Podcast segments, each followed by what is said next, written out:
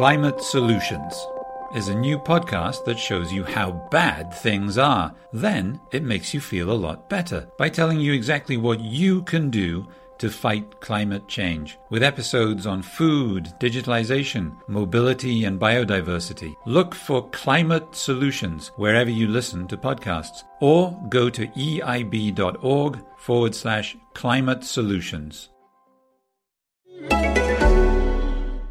Hello and welcome to the Heredity Podcast with me, Dr. James Bergen.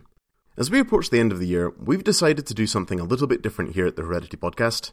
We're starting a new series of special episodes dedicated to getting to know our editorial team. Who are they? What do they do at Heredity? What do they personally research? What are they passionate about? And what do they look for in a good paper for Heredity? These questions and so many more will be answered in these episodes, which we're going to alternate with our regular episodes focused on new research papers in the journal. And first up, we're going to get to know one of our crop experts, Dr. Alison Bentley. So, welcome, Alison, to the Heredity Podcast, and actually the first in our new editor series. Just to get us started, maybe you could introduce yourself. Yeah, I'm Alison Bentley. I lead the Genetics and Breeding uh, Department and Research Program at NIAB, which is a plant sciences organization uh, located in Cambridge. I've been a heredity editor for uh, just over a year now, and I took over in the area of quantitative genetics, population genetics, as it relates to crops and the application of genetic and genomic methods uh, and technologies uh, in plant and crop species.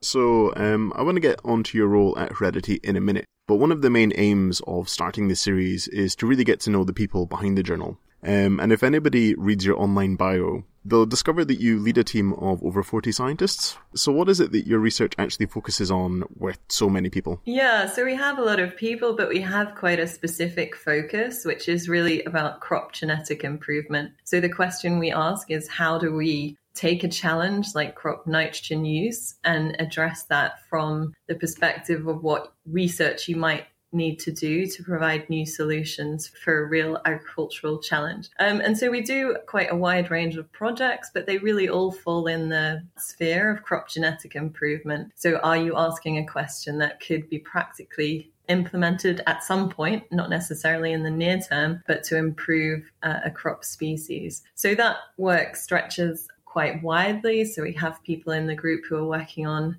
grain quality and very specific aspects of grain quality, through to some of my work, which is really about in the field what can you observe in terms of crop nitrogen response or crop water response? And then how can you work backwards to ask what the genetic underpinnings of that is? And then what kind of more fundamental knowledge do you need to generate or draw in from other fields um, to address that? Oh, fantastic. And I guess you kind of mentioned that there are lots of people, there's quite a lot of projects, um, and it might be a mean question, but I wonder if you have any projects within this that are a particular favourite. Yeah, I guess our, our pre breeding work has really been the foundation of everything that we do. So we're a relatively young research group, research department. So we were formed only about 12 years ago to really address this gap in the arable sector about how do we kind of mobilize findings from research into something that things and technologies that people can use. And when it started, the real question was if we want to do this kind of translational research or biological research in a crop species, we need to have the resources available that we can dive into to answer any of these production questions. So we started this thing called pre-breeding. So we're not releasing commercial varieties from that, but we're developing a pool of germplasm and material which we can then use to really deliver impacts to the industry. And so this area of pre-breeding is really the thing I'm most kind of evangelical about, if you like, because it's taken a long time to generate a genetic resources that allow us to then do biological research at scale. I spent my first three years at NIAB mostly in the glass house making crosses between different lines. And the reason for, for generating those resources was really so we could, down the line where we are now, start to use those resources. And I think the challenge in that area is you develop the kind of first set of resources and start using them but you then need to think, okay, what resources are we now missing? And we need to enter a kind of second phase of generating resources. So this process of kind of thinking about what are the resources that are going to underpin our research in five years, in 10 years, um, is kind of a continually evolving process. And, and it's potentially, it's probably not the most uh, exotic kind of work that we do, but it's really important to generate these foundational resources. And that's why they have a big place in, in my heart. It's a lot of work to do, but it really pays dividends when you start to ask biological questions. No, it, does sound really good. And I think a lot of work is probably a euphemism. This sounds like an incredible amount of research effort. And I guess when you're talking about crops, there's sort of an implied, obvious uh, sort of functional role for it. Um, but I wonder for you personally, why you think this work is so important. Like, what is it that is driving you to go to these efforts?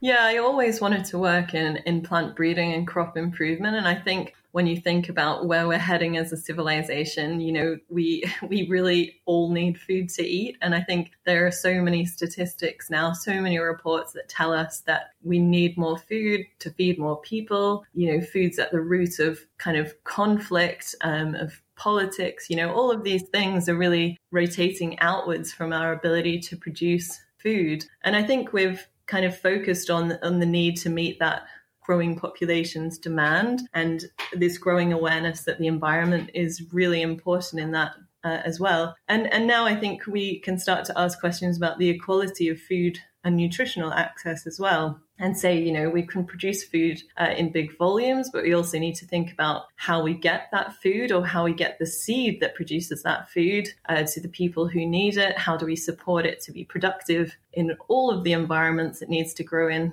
across the world and then how do we use food or you know staple crops to deliver nutritional security uh, to people around the world. So this is really what's always motivated me. I started my career uh, in the Mekong Delta of Vietnam, asking these same questions, but kind of from the very ground up. Like I'm in a village, how do I help to enable um, kind of reliable food supply for people living in marginal communities? Um, and so I think that's for me my motivation, and I think all of the work uh, that we do doesn't necessarily feed into that kind of direct narrative, but it's really driven by that. How do we uh, deliver impacts or the next step along a pathway to understanding how we can deliver safe and nutritious uh, and valuable and equitable food to growing populations? No, it, it definitely sounds like incredibly important work and uh, I'm slightly envious of your time in Vietnam. That seems like a really good country to be working on food. yeah, yeah. I mean, it was it was an interesting experience, and I think having the ambition to, you know, to have this kind of impact, it was important to realize that doing that um, kind of a village at a time wasn't a scalable solution. And I think a lot of research in this area is still asking the question: How do you scale these things? How do you make these things?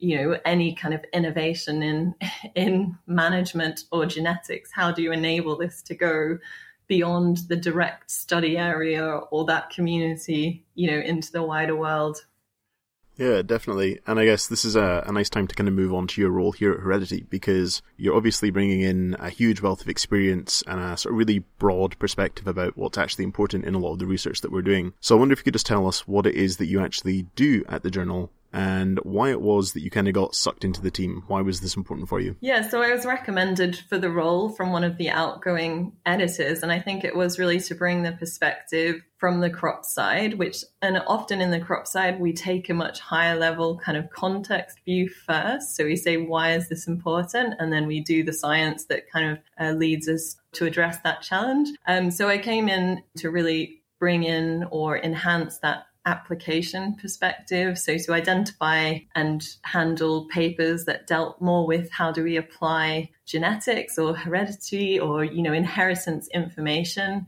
into the breeding of better crops or to understanding more about plant species and their plasticity and their environmental adaptation. So I think and I hope that that's the expertise that I bring to heredity.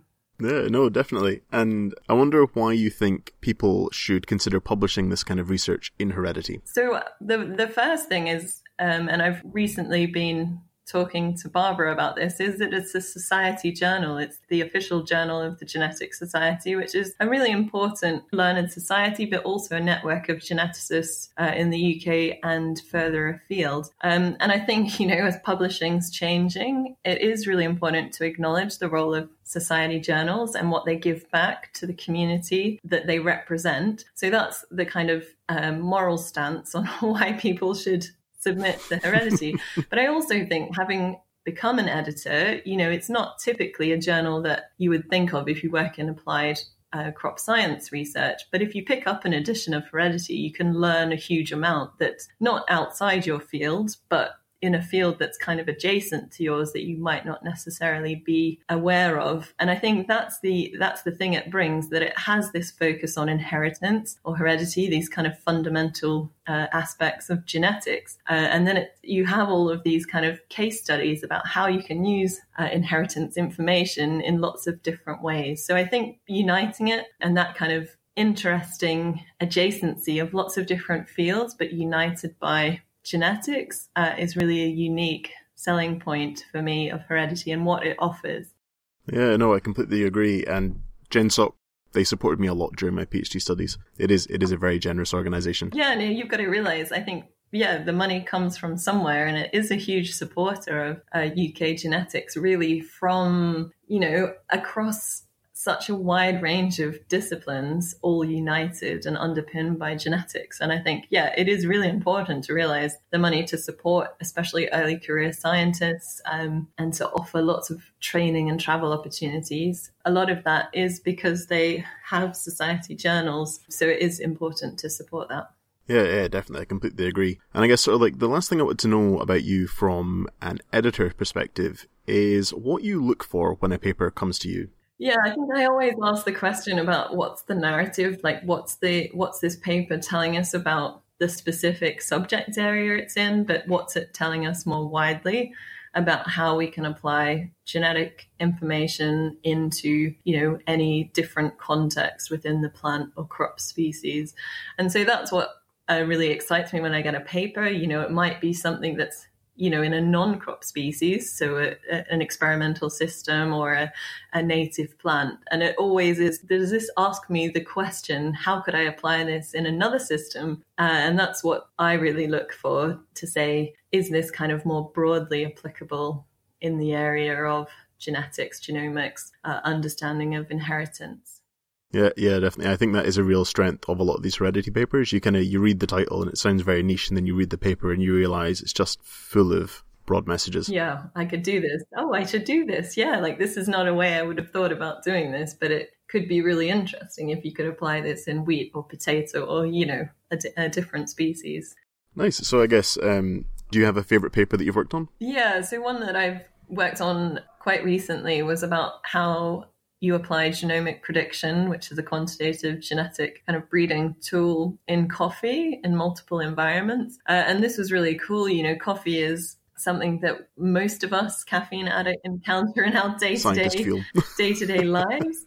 Um, and it's kind of conventionally produced and conventionally bred. And so this was asking the question: Could you use genomic selection, so a quantitative breeding tool um, to increase genetic gain per unit time. So basically, to make better coffee, and also was recognizing that coffee is grown across a wide geographical area. So, how can you incorporate information about multiple environments and their production conditions? So, for me, we apply genomic prediction in annual crops, and it's relatively straightforward. Now, you know, obviously there's still some complexity, but applying it in things like coffee and other tree species, this is really cool. And I think for me, that was a really nice paper about thinking about some of the statistical models uh, and the information you would need to allow accurate genomic prediction in coffee.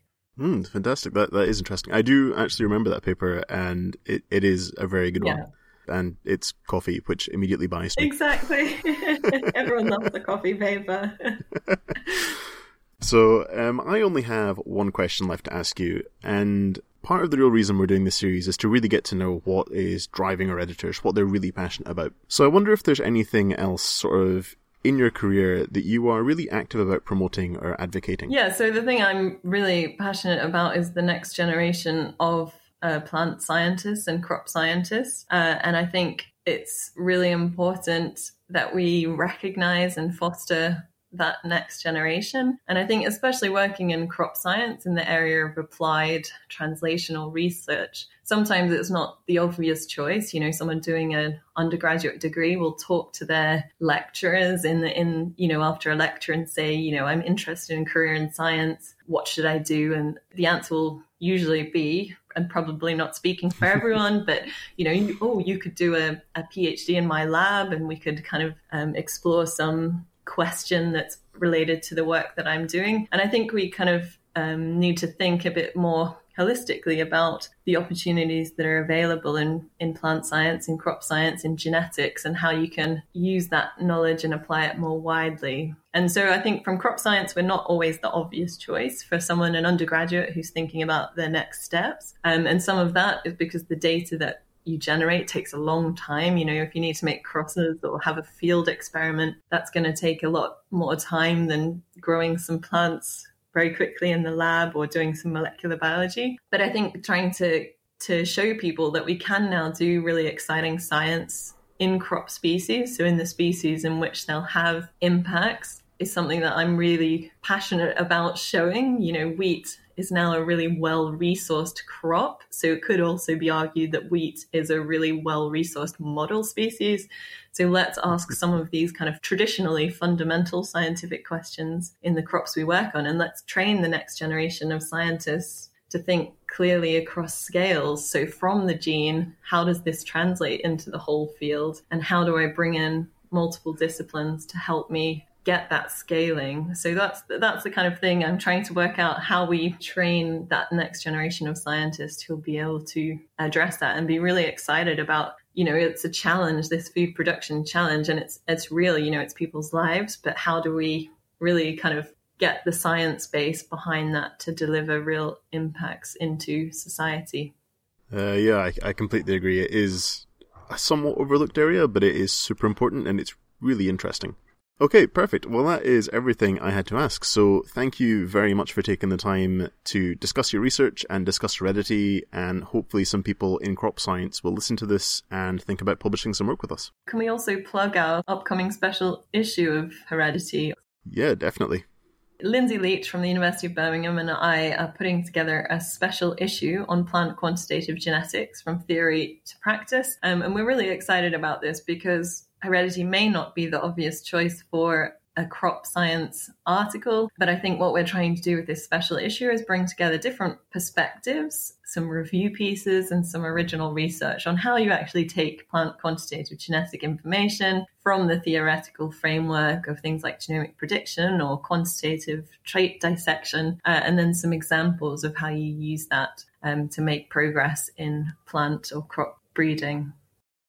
Hopefully, you're feeling inspired by Alison to submit your crop science papers here to Heredity. You can find out how to do that on our website. That's nature.com forward slash HDY. And if you want some inspiration, the paper that Alison talked about is called Accurate Genomic Prediction of Coffea canephora in Multiple Environments Using Whole Genome Statistical Models by Ferrão et al. Also, please do keep your eyes peeled for the special issue that Alison mentioned, which is coming out next year. To make sure you don't miss it, why not give us a follow on Twitter at Heredity Journal? And to make sure you don't miss an episode of the podcast, why not subscribe in a podcatcher of your choice? But for today, that's us.